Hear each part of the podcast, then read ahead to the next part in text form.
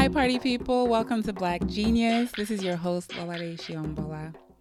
Black Genius is the only platform where you get to connect deeply with the Black intelligentsia, those pushing the world forward from a deep sense of purpose. Here, you get to hear the life stories of geniuses from every corner of the globe, from Oakland to Lagos to Tokyo, and find out how you too can tap into your highest sense of purpose to deliver the world we all wish to live in. Party people. Happy Saturday. It's Lord Shiombola out here with Black Genius. I'm just to rock in. This is my girl with me music. Hey, Afrobeat Queen. You get a little bit of with me every every every time, every Saturday. How's everybody feeling today? Who's watching? Let me know how you're doing, where you're watching from. Black Genius, you know that this is the only platform where you get to connect deeply with the Black intelligentsia, those pushing the world forward from a deep sense of purpose, people doing incredible things in all corners of the globe and coming from a place of passion, compassion, Black glory, Black genius, just, you know, just kind of creating the new world, creating a whole new paradigm. So today I have with me Christian Epps. He is a he's been chief lighting designer on so many projects. He what they call a gaffer in Hollywood.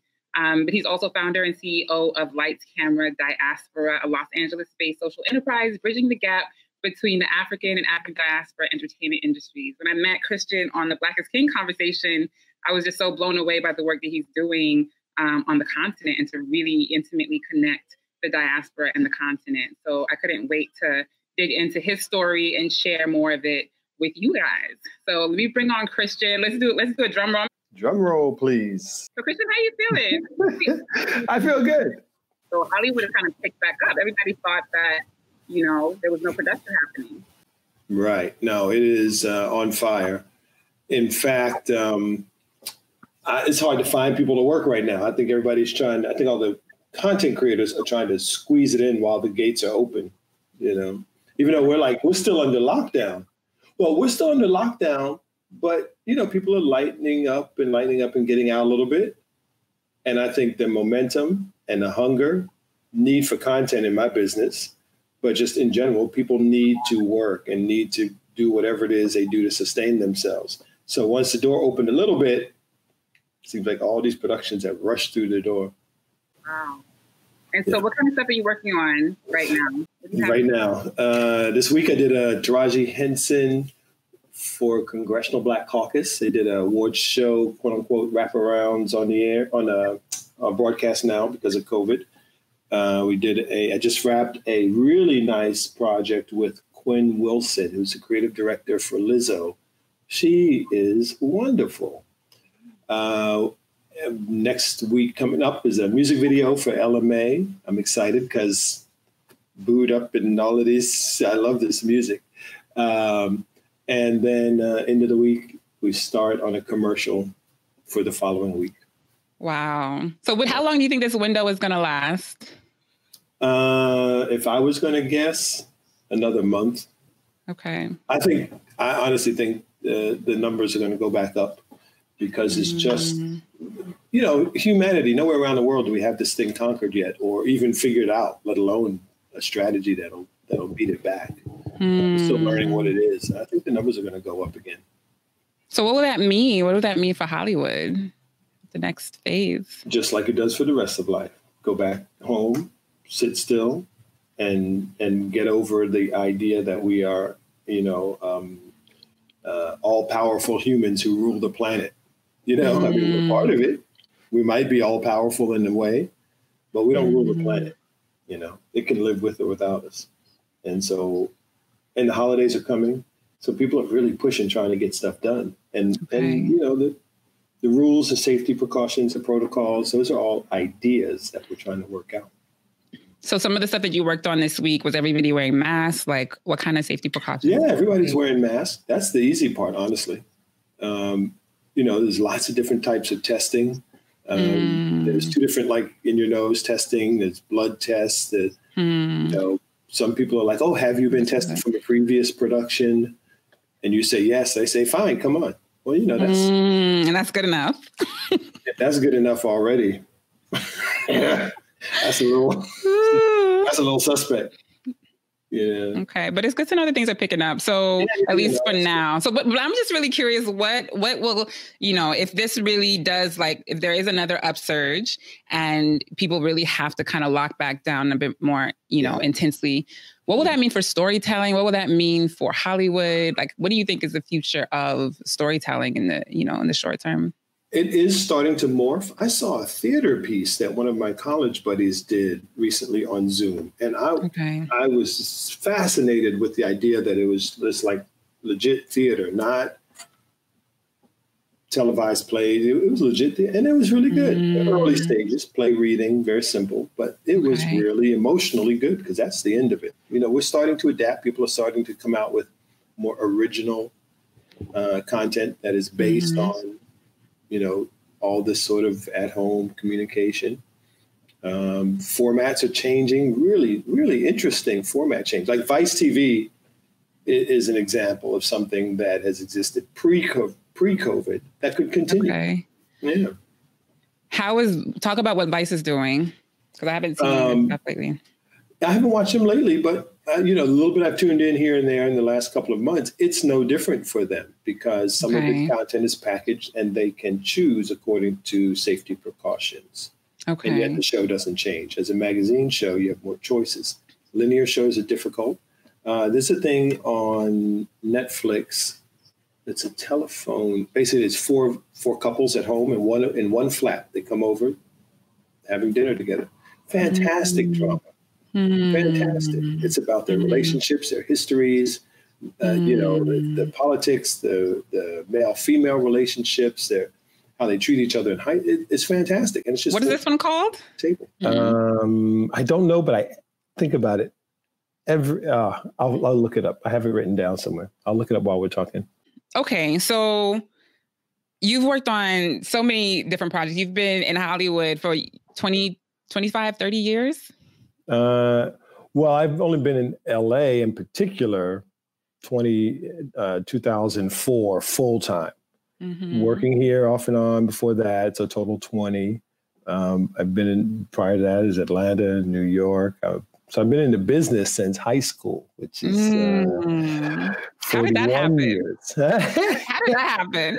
I was not such a great student. We moved to Atlanta and for 11th grade, and the one person I knew sitting next to me at registration, he was like, "If you get in performing arts, you get a class early." So I'm like, "Sign me up, wherever, Well- whatever that is." why were you not? Why were you not into school? And tell us don't know. about your your cultural background. 'cause You grew up in No. St. Thomas.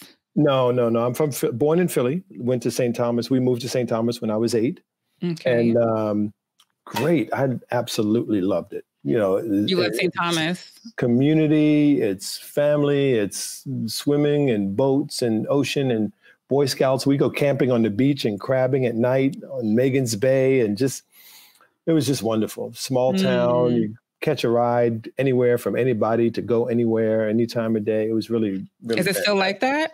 no, I mean nothing. Nothing is the same, no matter where you are, right? No matter what size your city was or your town when you grew up, nothing's you know. Mm-hmm. Um, there were no car, there were no street lights. There were car, there were no street lights, and and so um, uh, so now, so then, so that was such a great life. When we moved to Atlanta, I was like, uh, I uh, it was clear to me that that enjoyment and community was supposed to be a part of your life Mm. Okay. and that has and so i don't know why school didn't fit i can't really say but i wasn't terrible just not so great. Mm-hmm. and then uh the, and then i got into performing arts in the theater.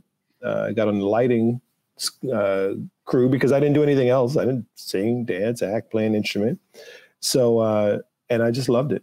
And uh, then actually i went on to i loved it so much i was like this is what i want to do you know in college because i didn't have a better idea. Mm. went to Howard for theater, um, and then went taught for a little while in DC at Ellington High School. Loved that. That was fantastic. Uh, Still Mm. collaborating with some of those students who were, you know, who were then my students. Now they're, you know, professionals. And then um, went to New York. Went to NYU for grad school. Thought I was going to be in the theater doing lighting. Uh, uh, did that for a while. Uh, but found out the money wasn't really working. So I Okay. added film and TV stuff. Okay. I never gave up the theater and uh, worked for Spike Lee for like 10 years. He was my first job in the film business, which I'm just. Tell us. I, tell us how you got that job. Finish I- your sentence. and Tell us how you got Yeah, no, job. I'm learning. I am just so I was in the theater working all the time, but not making enough money. And I said to a friend of mine, Charles McClanahan, "Hey, I want to work on that music video you're doing because I want to meet the Spikes guys, the lighting guys, so I can eat, literally, like feed my Mm. family." I mean, but then I was married. My son was born. I think it was about to be, it was about to be born, and uh, and I did it. I PA'd the first day in art department so that I Mm. could go meet the lighting guys. Walked over, introduced myself. On day two, I met the lighting guys. I met the lighting guys on day one. On day two, I worked for them, and literally the next ten years, I worked for him on most, almost everything. I can't say everything because he's so prolific. And um, Did you work on Malcolm X? You know, that's my favorite. I did.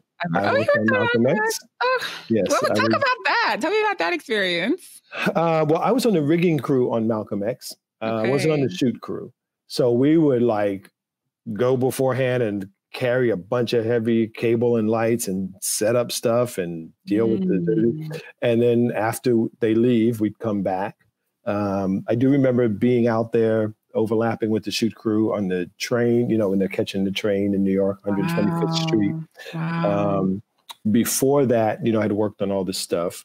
Um, you know, depending on which year it was and my family obligations, you play different roles on the thing. So I wasn't on the shoot crew on Malcolm X, but I was f- happy to look back and say I was a part of it. No, that's amazing because I imagine the shooting schedule would have been crazy. Like y'all would have been working like wild Oh, yeah.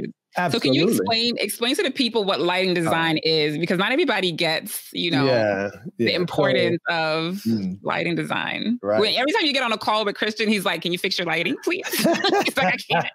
I'm sure the Instagram doesn't look that great to you right now because the lighting is just whatever. no, you've Uh, worked tell, out tell people. No, no, no. We interview the interviewer. You've worked Uh-huh. out yours. You've got your nice clean background. You've got a nice light on your face. You've got color, kind, shape of your hair, and all, all of that composition and lighting, right? Ooh, thank Uh, you. you know, you know, don't act like you don't know.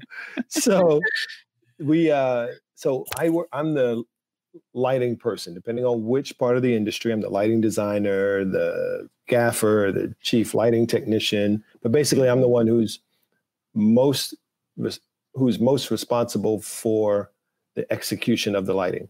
So in the theater, I do light plots and design this idea, and then the crew I work with puts it up, and, and we write cues on in film. Um, It's the same idea. I work with the cinematographer and others involved with creative and what their ideas Mm. are, and I add mine. At this point, you know, I mostly have a lot of leeway. We talk, and then I do all the specific choices, and I add my two cents depending on the on the direct on the DP's director of photography's input. You know, it's a mm, little bit of collaboration or a lot. At this phase in my career, it's always a lot of collaboration because mhm. DPs like to hand off, you know, they'll have an idea of how. And for those who don't know, DP is a director of photography. Yes, a cameraman. um, which I in television I work as a director of photography on some things, on multi-camera like award Mm. shows, music events that are shot live in the theater with multi-camera. Mm. Um, but basically, that I think about the lighting. I work with my collaborators, and then I specify the actual equipment. We look at locations. I specify equipment, specify hire crew, work with producers on budgets, on how we can execute it, on schedules, and Mm. yeah. So I'm so one of the things, the most important thing about lighting is to me, I dare say, and to anybody else who's who agrees with me or who don't agree with me, it's still a fact. um, lighting is the most important visual thing, period, because Mm. everything comes through that. Mm. You can't. The only reason you can see me is you never actually see me. You see the light that bounces off of me onto your eyes. Mm. So there's no Wow. other thing without lighting in terms of visuals, Mm. and uh, and it's the emotional. To me, it's the emotional lens of whatever we're looking at. You know, you might look at my shirt and it says something, or the room and it says something, but the lighting is what tells you if it's happy or sad or intense or concerned or you know Mm. right? Because you have a, your face is your face, right? And your expression, that's all your physical self. But it's Yeah. the lighting, in terms of visuals, it's the lighting that tells us so much of the temperament. You know? how to It- feel. it's like music in that way. We're looking at. That's right. Mhm. That's right. It's like music in that way. Yeah. So one of the big topics with, you know, obviously you know about Noir Fest and how obsessed I am with gorgeous black films. Yes. And for me, when we talk about, you know, visually stunning cinematography, mm-hmm. The, mm-hmm. there's been an interesting dialogue recently about just lighting black people, black mm. skin. Mm. And I remember Teju Cole came and gave a talk at um, at Yale while I was there, and he talked about how the original, you know, cameras were originally designed, the cameras that we use now, originally designed by white folks for white folk. Yes. Um, it wasn't really, you know, designed as a tool to capture melanin. Yes. So I'm just curious what you've seen in terms of even technology and practice and the way that people approach yes. lighting black skin these days. Yes. Well, so it has changed a lot for the better. Okay. Um, nowadays, you can really have a, a, reasonably easy time lighting black folks uh, mm-hmm. because the equipment is so much more varied. Um, basically, you know, you the technology is you know ones and zeros and interpretations and algorithms of what skin colors are natural, what light levels are normal. Well, okay. normal is up for interpretation. Okay. Um, and and so the digital digital photography. Well, going back, film had its own perspective about what colors it needed. They needed the manufacturers needed to work on to reproduce. Mm. You know, mm. there's a hundred million colors, so you're not going to work on all of them. You're going to focus on the ones that are important to the human eye. Mm. So if mm. your eye is focused on white skin as a normal, because mm-hmm. those are the companies that are manufacturing it, and those are the people who are in front of those, and those are the power structures that manage it. Mm. Then that's what you do. It makes sense in that regard. Uh, but now uh, people are much more connected to each other in terms of cultures and travel. Mm-hmm. And the internet, of course, has sped up everyone's exposure. Youth culture is always a step ahead. So while that was created by a certain culture, their children and their grandchildren now mm-hmm. hang out across many cultures. You'll talk to somebody who's 16 or 20, and they're like, we don't even know what you're talking about when you talk about those people or these people. You know, a lot of young people are so much more exposed, and and the technology has followed suit, where you know the the range is better, the contrast is not is better, but most importantly, people talk about that kind of stuff all the time. And my answer, they say, "Oh, how do you like black people with white people in the same frame?" Oh, this is how you like black people. My mm. main answer is, the way you do it is you love them Mm, come on, we're going to church today. I'm saying, like, if yes, it's, it's like anything else, look right? good to you. How do people yeah. capture? How do you capture stories and put stuff out in the world? And the person does the skin don't look good. Right. And you fix mm. a plate of mm. food. If it, if the first thing when I hand it to you is, does it look good? Mm. Right. If I mm. care about you, I want it to look good when I put it in front of you.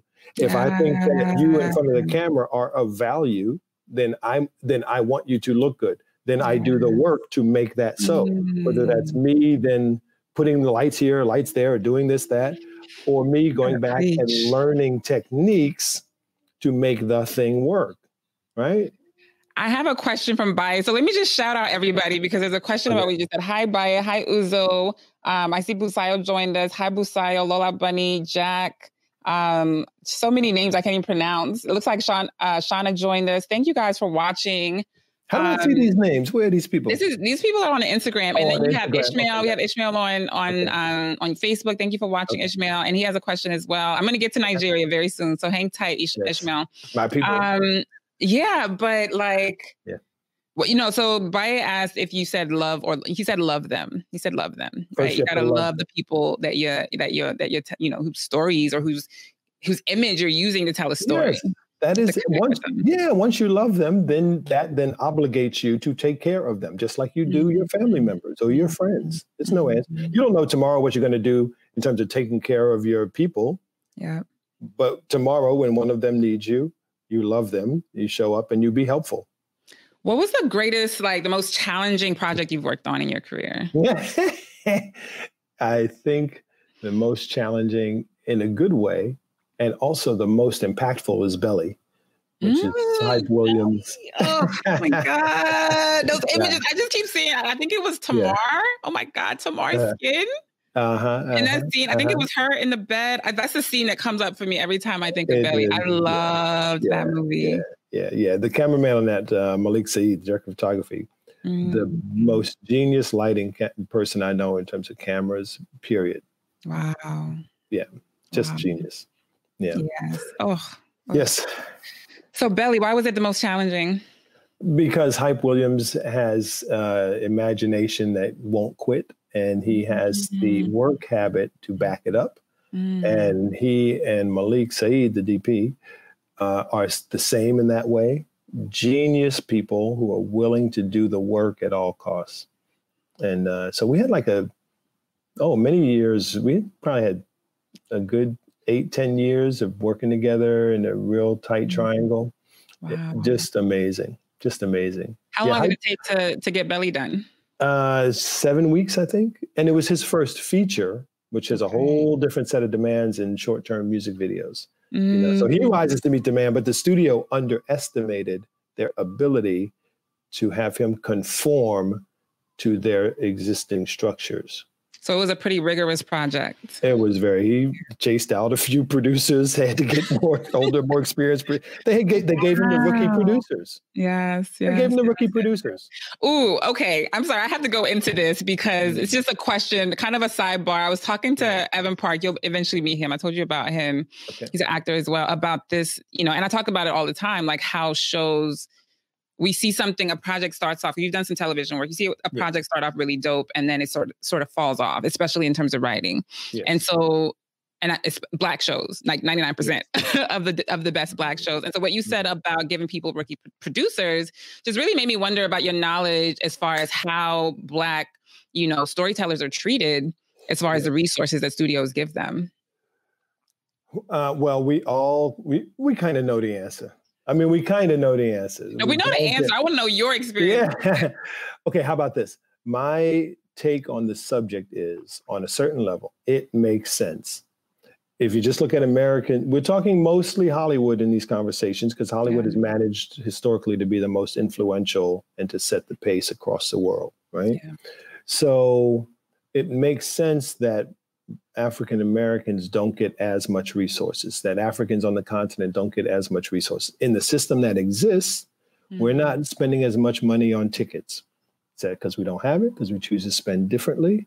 Mm-hmm. Whatever you, however you want to take it, we don't. So if I'm a Hollywood producer and there's a hundred people that buy tickets, I'm gonna spend most of my money where that 80% who give me most of my money are, right? Which is typically white, European, a little bit of Asian now, you know, a lot of Asian now. Mm-hmm. You know, mm-hmm. it makes sense that that's where it gets financed. But that is literally the reason I started Lights Camera Diaspora. Mm, right on time. Yeah. time to talk about Africa. Yeah. yeah. Okay. So yeah. why did you start Lights Camera Diaspora? Tell us about the origin of that. And if you haven't read, um, if you haven't read um, Christian's bio or you've seen our site or if you joined late, uh, he's the founder of Lights Camera Diaspora, through which he provides production training, skills training to yeah. talent on the continent and in the diaspora. So, yes, why did you start Lights Camera Diaspora? Because it only makes sense. Mm-hmm. So, you know, people people talk about Oscar so white. I'm like, cool, it makes sense. Oscar's white. Mm. Why are you asking Oscar to invite people who aren't spending as much to get as much? It's unnatural. It's un, it, you know, mm-hmm. it's ideal. See, okay, but it's so I, I, mean, I totally agree with your point about you know because that's what I always say to black folk. Like white folks are not going to come save us. You know, they, are going to give us an inch and take to. a mile, and give us an inch and take a mile. Yeah. But like, so we we're not supposed to ask for permission. But at the end of the day, black people do spend. You know, I don't know how much. I we we had 25 million black folks go to the movies. The last stat that I saw was like from 2018, 2019. Yeah right? Okay. And so we do spend a lot of money, but yes, maybe not 80%, not the percentage that would make these organizations put us make us a priority. And if we're not if we're if we're not the financial priority, then you know why would they give us the money? Mm-hmm. They should. It, so what about black black funders in Hollywood? So the the the main issue is to me the main issue is in this phase of my life it's clear to me. Yes, people should treat each other fairly and with respect and with concern, right? But these are also businesses. If I come to your house, you're not going to give me the same amount of stuff that you give your family for the rest of your life. Mm. right? Mm. So Lights Camera Diaspora is a is a nonprofit for those. It's a nonprofit that I started about seven years ago to share skills between Hollywood and Sub-Saharan Africa. Mm. So there's all these resources, all this understanding, all these skill sets of any variety, and Africa is trying to grow its industry, right? So the main idea in that regard is if why Africans on the planet should have cohesive economic systems. Ooh, right? That's that's when that's when we are secure and safe. Mm. We're talking mm. police violence, etc. Mm. Right? That's when we're safe, right? And economically, that's where you know I I like black folks, right? I like white folks and Asians and Indians too, but I like black folks, mm. right? I can relate. We can relate when we see each other walking down the street, right? When we eat food, when we play music, we can relate. It's normal. Every town has a Chinatown. Nobody gets upset, right? So if we create these systems that are self-sufficient, then we don't need to ask Oscar to contribute Ooh. as much, right? He's writing my whole pitch for me. I'm going to say this verbatim tomorrow. no problem then we don't need them, right? This is Tyler Perry's conversation. It's not that you love him. Bob Johnson, the BET, same thing. He's like, they don't love me. They respect the money, mm. right? And so that's how people should operate. Imagine being, uh, uh, I live here, I work here, I work. You come over and you're like, give me the same. I'm like, who are you? What, what? Mm, why should right? I? I should treat you kindly. I shouldn't shoot you. you why share with you what I would share with my family at the and same sharing time? as a community is good, but why at the same level? I'm I'm taking care of the people in my house first, right? Mm-hmm. So it only makes sense. And then culturally, it's also an interesting issue psychologically for the Black community. We all know we are, I dare say, the most influential in terms of culture around the planet, right? Absolutely. But we don't own these structures. Our mentality is such that we don't think of ownership first, right? And until we back up and are willing to work at quote unquote a lower level right? Mm-hmm. Instead of taking that, you know, hundred dollars to go to Beverly Hills and go shopping, we mm-hmm. need to mm-hmm. organize to where we make twenty dollars and twenty five dollars and build our own banks. Yeah, and then next month or next year we go to Beverly Hills when we have the hundred dollars of our own, or or we go to VI in Lagos. Hey, I was gonna say when you said when you said black folk the mentality is not to own, I was like Nigerians want to own well, everything, but they do. Know, and and and I have this theory that part of that reason is in part because Nigeria is such a large population. They don't need other people. With 200 million, nah, with 200 million people, you know, you can develop your own mentality, mm. right? Hmm. So small countries in Europe generally have a mentality that is inclusive of the region, right? America as one big country and somewhat isolated with two big oceans and mm-hmm. and you know has its own mentality now, right? Because populations and communities are essentially a closed loop when you're very large. You don't have to think about your neighbors very much. Mm-hmm. Nigeria is more like America that way. It's so big, you ain't really got to think about your neighbors right mm. so you can you can pat yourself on the back you can love yourself you can see all different sides of yourself hmm. right you okay. know yeah. I could work with that. I feel like there's small countries like Botswana that are kicking ass. Like they don't need yeah. nobody's money or nobody's permission any to do anything because they're organized. And we, and we, need to further that mission. Side note: Mpho Sebina, one of my favorite current singers, is from Botswana. Oh, okay. I will look. Uh, um, he, her, she, they, them, she. Mm-hmm. Okay. Um, okay, so Oluwase High Love, he's watching. Do you do you know Oluwase Olusa? He's a photographer. We had him on a past episode. Probably something. But he said he worked with you on Belly. So shout oh, out really? for watching. Yes, he was a nice. he was an intern on Belly. Wait, wh- who? Oluwase. He, you might you might pronounce it Oluwase. That's how the Americans Oluwase. I called him Shay.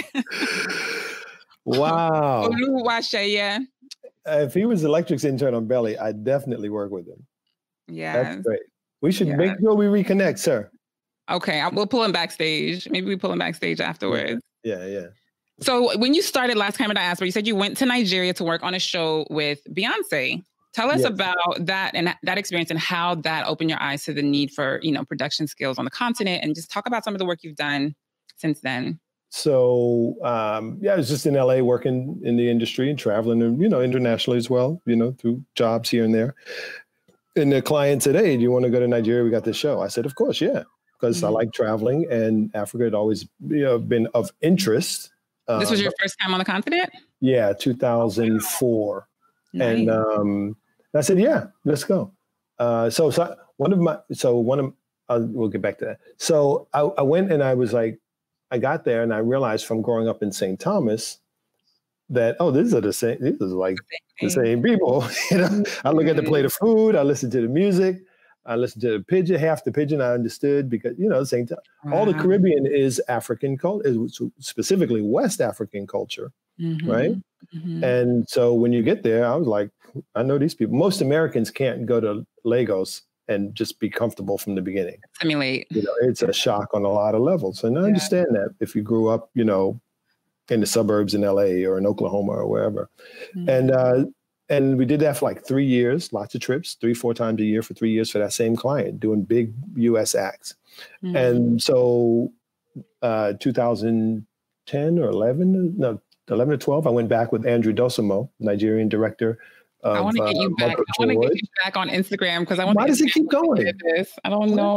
Hold on, hold on. Okay, we'll sign back in. We'll do that. Um, so I went back with Andrew Dosunmu. Hi, Andrew. If you're watching, he's a friend of mine as well. Ah, nice. He's George. Yeah. Okay, I re- did the request, and um, so now, so then I went back, and um, with Andrew, started doing other things. But by then, people took me seriously that I was actually interested in being there. A lot of people come for one trip and mm-hmm. or don't come back for five, ten years. Even you know, even Nigerians in the in the you know in the U.S. who most don't go very often. Okay. And um, and so people, so young guys, technicians mostly, said, "Hey, can you mm-hmm. help me? Can you help me do this?" And one day I was in the U.S. telling some guys here on the show what I was doing over there. I started telling one guy, and then I realized by the end of that little story, about seven had stood around and were wow. like, What are you doing? It was like literally, I thought about like old slaves around the campfire talking about freedom. I was like, this wow. is like, like they had all kind of huddled around and like, wow. And then and and then one day I was uh, working on something. We were trying to we were doing a pitch with Akon, uh, one of his people and him one of his people. And and I realized that moment, oh, people on my left are asking, people on my right are asking. I can do that. And I literally just said, okay, that's what I'm doing. Mm. And uh, no idea what it meant after that. And then I started Lights Camera Diaspora. So we, I continue to work doing lighting in terms of my industry and professional career, but they work hand in hand. So I worked on Queen Sono on Netflix, first Yay. Netflix project. Yeah, Queen Yay. Sono, Pearl Thusi is yeah. on fire on that show. Um, I just did a production of Netflix production in Lagos with Akin Omotoso. We had done another film, Ghost and the House of Truth. Um, I've done uh, South Africa a lot in terms of workshops and training, uh, separate from Queen Sono. Um, in KZN and Film Commission sponsored stuff. I'm mm. working with NFVF trying to pull something off, um, doing a bunch of different stuff. And then uh, all around the continent at this point. Zambia, working with MultiChoice Talent Factory last year. Uh, in Joburg, Zambia, Kenya, Ghana, Nigeria. Um, I've done stuff in Senegal with Selly Raby Kane, a fashion designer who also does a little bit of film as well and artwork. Mm-hmm. Uh, I will absolutely introduce you all. Mm-hmm. You and she is a black genius. Ooh. she is the deal. Okay. Um, Blitz Bazawule Yes, you worked with Blitz on Black is King. Black is King. Yes. So you you guys were in LA entirely for your project, for your work on Black is King, or did you spend some no. time in South Africa? Because you got uh, South African youth to to work on the project. Yeah, yeah, right? yeah, yeah, yeah, yeah, yeah. So so Blitz hired me. We had met through Selly in 2016 in Senegal, mm-hmm. and um, Blitz hired me to work on Black is King in okay. South Africa, in Joburg and KwaZulu Natal province outside of Durban. Okay. Because there, honestly, there aren't a lot of people like me been in the union 30 some years in between New York and LA and mm. a lot of mm. nice projects and intimately involved on the continent, on the ground, you know, getting your hands dirty with the Mhm. crew and the equipment and the vendors and all of that. So, um, so that was good. I had a moment where I was able to talk to Akin and get some interns on the show who I had met through a different U.S. presentation the South African government had done. Mm. And I- so I brought 10 people from Mpumalanga province, just outside of Joburg, onto the show. So if you can imagine being, how much production is there hour and a half outside of Joburg? Not much, right? Mm. And uh, I had met them the month before when I was in Joburg. And I was like, I can, let's get some more help. And he's like, yeah, we got some help. So they came. To go from there in Mpumalanga province, right? Literally one room, a classroom, and then a small studio with not much equipment. And they're trying and, and to go from there to a Beyonce project and not just one music Mhm. video, like a statement piece that helps to Mm. shift the culture and the dialogue. Did they know what the project was? No, know what it- no, Yeah. no. Beyonce is the queen of of uh, non-disclosures. Mm. She got that Ironclad. down. She got that down. She got everybody scared. Oh Lord. so I worked on Black is King. Um, we did New York. And you were in it. well. Uh, we did LA, not New One York. of- Yeah, one I of the-. One of the pictures that we put in our stories, if y'all have been paying attention, um, the car it was you driving the youth to his future. I always Uh, remember how you said that. Yeah. Yes, yes, the little spotted Rolls Royce driving down the dusty road. The Mm. boy is in the back. I'm in a grass skirt, suspenders with diamonds, no shirt. so cover your eyes. Who was the and, uh, costume designer on this? It was designed for someone else. They just didn't. They happened to not have the dancers there by some, you know, whatever. Mm. And uh, so they needed somebody. And don't, don't laugh, but I, I was the closest to a a young. You have a picture of you in the outfit? I, That sounds like a dope outfit. Plus. What was that? on Disney Plus, I have On it. Well, okay. No, I don't have I want to see like the full, the full body, the full body shot. Remember Beyonce. Queen of Yeah, non-disclosure. ironclad. Mm, mm, no, no pictures. Yeah. Mm, That makes You sense. know, Right. makes sense. And uh, but yeah, so I've got the Dogon mask on, the mask on, Mm. and as I was telling you before, I, I didn't realize laughter how that message is of the privilege for me personally of Mm. playing that part. This is all in hindsight. I've got this young boy who is um, a prince of. Uh, it, it, it, I don't know how to phrase that in, in the particular context, but uh, you know, if, if Simba's the king of the jungle, then you know. So, um, so the boy FJ, fantastic actor, is in the back of the car, and I'm literally chauffeuring him forward in his life. Cut, jump, cut to Jay Z in this big mansion. So it's like I am as the Dogon Mm, elder ancestor mm, delivering this young boy to his future. I. I really didn't get it at the moment. I was just excited to be, you know, Yeah, significant and, role. eh, yeah, just phenomenal. Yeah, and we worked on LA stuff too. Some a Mm. couple of things in LA, three or four different things in LA. That's you know, I'm just I'm just thinking about how you'll kind of be able to look back on that role for a long time and tell your grandkids about. Mhm. You've had you've had a lot of incredible projects. You've been you've worked Yeah. with Whitney Houston, Michael Jackson. Just Yes. just I don't know who who you haven't worked with. Um, that list is probably shorter, right? But what is Yeah. what is your secret sauce? What is the secret to your success? You're talking about the Dogon mask, and it just made me think about you know our ancestors and how they bring us Mm, forward. right. What is what is your secret sauce? um, I don't know. But one thing is, How do you keep jobs coming? thing- you just stay one thing- hired. I realized at some point I outlived a lot of people in my industry. Literally. I mean, not like physically lived per se, but just like I didn't stop, you know? It's cliche but true. The the the people who win never quit, right? Right? Mm. Um, when you look up and you realize that you I'm 41 years in the business, I know a lot of people. My name has been on people's mouths for a long, long time. right? Mm. I've also I've always maintained a level of arrogance, some would call. It used to all be arrogance when I was younger, but hopefully now it's more Mm. confidence. mellowed. Okay. And people want that. They want some level of you know what you're doing and you're willing to be in charge. okay. Why would I hand you my expensive, important thing to take care of when you're, you're shy and timid? If you're not confident, so you can't, you know, you can't. There's a limit to that, you know, which I had to learn. but but that's Mhm. one thing. And then also, uh, my mother was always very creative, and so growing up, she was into fashion. She sewed. She took us out to shows. Uh, mm-hmm. She was mm-hmm. always reading, so we read a lot when we were younger. Um, she always traveled. We were taught like 15 minutes. You hit the door. You got 15 minutes to get dressed, get a shower, get a shower, get dressed, turn back around, and on to the next thing. You know, if two different things overlapped, and you were like, "Yeah, I can go," on the short note. So my whole life has been geared towards go go experience the thing mm. right go experience the thing and so i've always said yes to that and and and that's also one of the things um, say yes so if i come to you and i say hey i want to do a podcast with you and you are interested in on some level say yes don't look at your calendar don't worry about the time mm. when some opportunity or some idea in your life shows up my goal my my thing now is to say yes and figure out the speed bumps later on. Because mm-hmm. everything, you know, you get a job you hate or an, or difficult, eh, everything comes with difficulties. So I'm just like, say yes. At least then your difficulties will be in the arena you want to be in, mm-hmm. and, and, that has mm. worked very well. Um, yeah. You probably need need that energy working on the continent. How was it for you?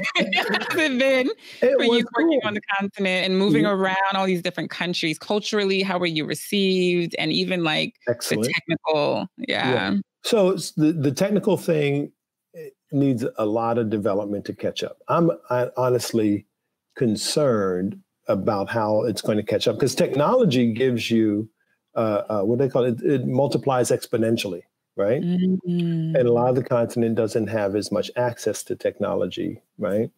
So so that means that people with technology could potentially move further and further and further and further ahead, right? Mm-hmm. And and so that concerns me. Moving around has been great because but growing up in St. Thomas, I don't feel uncomfortable anywhere on the continent. Anywhere on the continent. Mm. Right? I mean, nowhere that I've been. I haven't been in North Africa at all. Okay. But in, in sub-Saharan, I've been, I've covered east, west, north, south, in, in seven or eight countries. Rich people, poor people. I stay in neighborhoods, and, and I've shot films in the bush for you know a couple of weeks, mm-hmm. and and I never feel uncomfortable. So you've been have you been taken for a local or taken for or hailed as you know an American? both, both. Okay. A lot of what I get is they think that I might have been born in Africa and raised at some point in America. Wow. Or or American family, you know, Nigerian family, and I was born in America and have come back home, you know. Wow. And and uh, my best day is when somebody says, "Oh, I thought you were Nigerian." That's like my Aww. best day.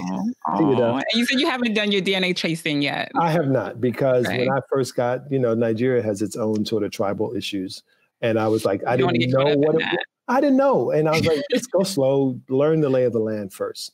But now I'm cool with it. But now I'm concerned because, you know, DNA and world powers and mm, yeah, there's no privacy. There's no privacy mm-hmm. anymore. Mm-hmm. You see, Blackstone Group, the world's largest real estate owner, the world's largest real estate owner, just bought, I believe it's ancestry.com. Wow. That's scary. That is scary.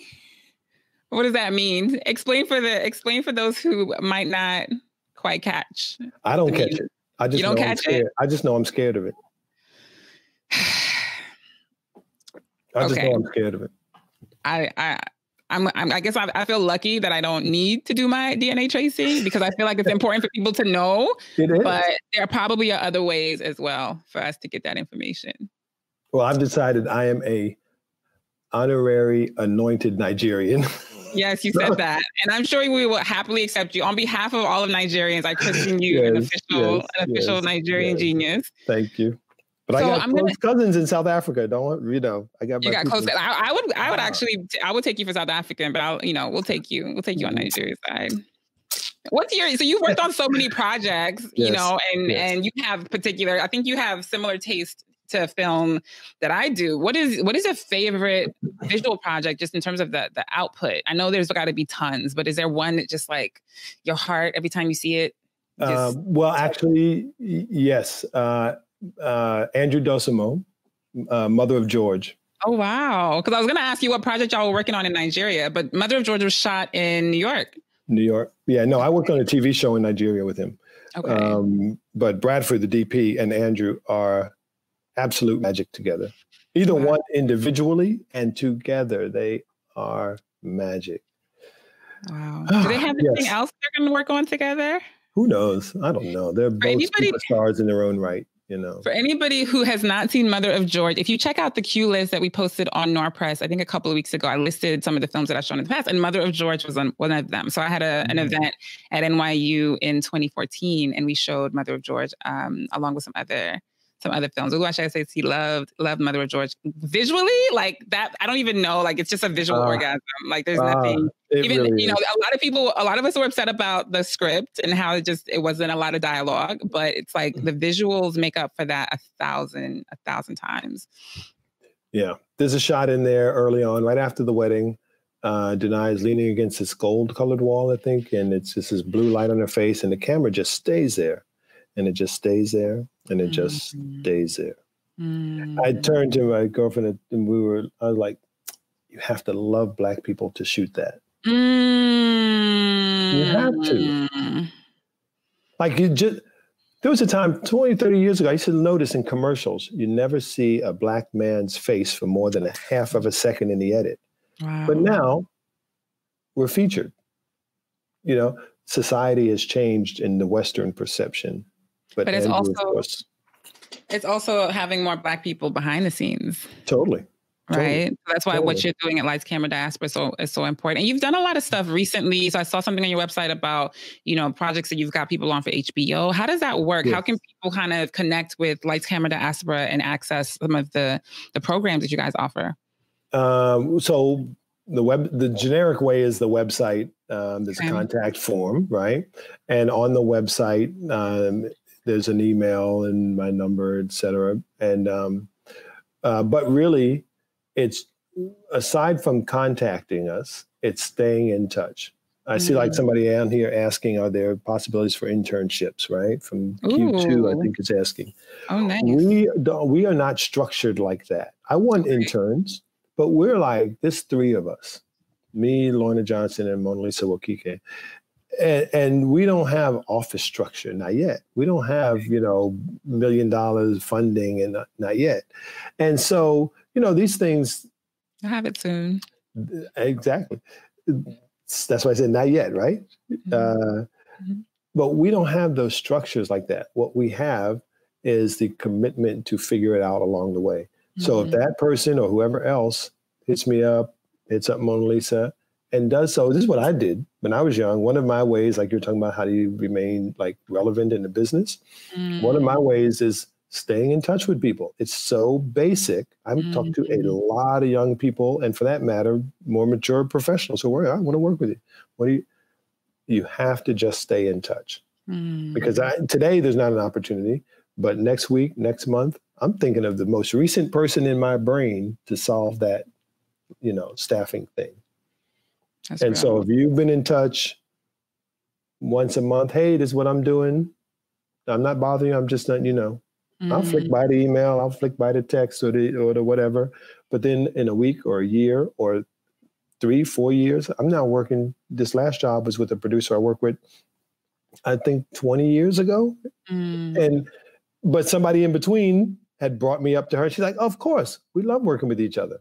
Love Mm. working with each other. But we just hadn't thought of each other for years It's been a while. because we hadn't been in touch. Literally, that is it. Just stay in touch.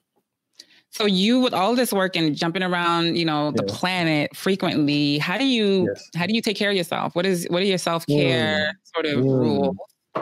Um, yeah, I spent many years with no time zone, no body clock, like tuned to any time zone Mhm. um, because of all the flights and the travel, and that was great. Um, now I'm trying to cut back on that. Now, when I travel, I try to arrange for a day off after I land. Now Mhm. I'm more willing to go to sleep, even though I have a long to do list. Because part of my Mhm. thing is like, okay, I can stay up another two hours and get more done on that to do list. Mhm. But what quality of life do I want, and how important is it?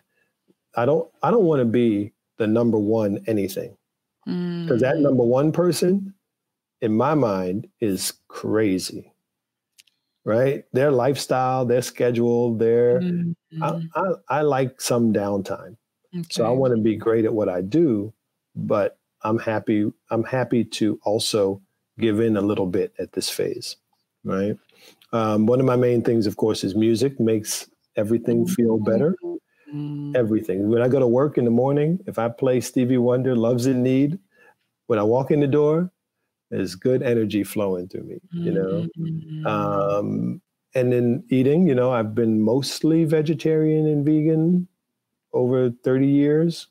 I think that's a huge thing. Never one solid 100% commitment, mm-hmm. but in mm-hmm. general, um, you know, I, I decided long, you know, 30 years ago, oh yeah, I'm going to be vegetarian. Not even really knowing, but I just knew let's stop beef and pork, right? But even then, I, if I go to some small village somewhere and they ain't got nothing and mama struggled hard to make a dinner for her foreign guests, I am not going to say no. I'm not going to. What village? What village is this? like, when I was, well, like when I was shooting in the bush, right? Wow. Wait, where? Talk talk a little bit more about that with our five minutes, and I have one last question okay, for you. Okay. I was on a film with MM Song shooting in Uyo in uh, eastern Nigeria, and we would drive out to the bush mm-hmm. every day and shoot. You know, we did that for two weeks, mm-hmm. and so the woman whose house we're using, they make us some food, right? Because that's the thing, right? To make your guests some food. Yeah. That's sharing love, and so I'm not going to insult her that I don't eat beef, right? Okay. Okay. Culturally, I, I my, my commitment is to us and community and people first beyond my exact diet. It's not a religious mm. thing, it's just a habit. Mm. So that's what I recommend habits, good habits, no exact rule. Yeah. Wow. Okay. So my last question for yes, you ma'am. is what, is it already over almost? I know. Is it so it's been so we got like 10 more things to talk about. Okay. What does black liberation mean to you, Christian? Well, freedom of thought, mm. Of um, oh, that's a good. This is. A, I knew this was one of your questions from the other day, but now you're asking. I'm like, hmm. key, key. so that's one of the reasons I love Nigeria.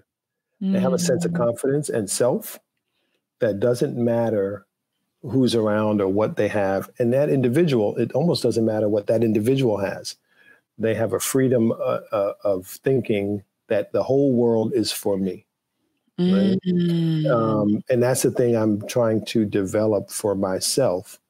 You know, it's the Toni Morrison and the white gaze conversation, and how she took a long time to. Mm-hmm. It took her a long time to learn to write without that little white man in society standing on her shoulder, telling her what yeah. she should be writing about or should yeah. or shouldn't be thinking. Yes. And most things that we come in contact with as we travel around the Western world are teaching us to walk with our head down. Mm. That that thing over there is not for us, right? Directly or or or subconsciously, you know, consciously or subconsciously, mm. and and and so liberation, yes, is economic, but if in that process you're trying to get money in order to be accepted there, then you're not free, mm-hmm. right? Mm-hmm. Um, at the point that you can literally like wake up in the morning, get through your whole day, and never have felt, you know, contained or or, or mm. constrained. Yeah, that's a level of of liberation that that wow. I want to contribute to. Wow, I want that. I want that. That wasn't part of my definition before, but it is now. imagine going to sleep and being like, my whole day was what I internally, emotionally thought was important. Mm-hmm. And only that. Right? Yeah. Wow. You still coming tomorrow? Yeah. The family reunion? Yes. Yay! Yes. If you want to meet Christian and all the other Black geniuses and the Black geniuses on our team mm-hmm. and all just our amazing Noir community, come check us out at the Noir Family Reunion tomorrow, noon EST. We're going to be on for a couple of hours and show a couple of films. We're going to have a nice, just pour some libation, eat some food, just reconnect and just dream. What does it look like? What would it feel like to, to wake up and not ever think about a white man or what he thinks? For your entire day and then for your entire yeah. entire rest of your lives. How, what does it look like and feel like to build the world that we want? So connect with us. If you don't already follow us on Instagram, on Facebook, on YouTube, subscribe to our page, Noir Press. Um, join our mailing list, noirpress.org. Click on join us. Stay connected because we are, you know, we're going to be filtering out some glorious, glorious, glorious visuals of Blackness um, in the coming days. And some of y'all got our got our um, newsletter this last week. So more goodies coming for you. Oluwase, if you're still on, if you want to join us backstage, I'm going to send you a link. Um, yeah, everybody else, thank you for watching. We appreciate you. We love you. Eat your greens, Eat your, your vitamins, get your vitamin D, get in the sun, and love on yourself, love on each other. We only got us. All right, deuces.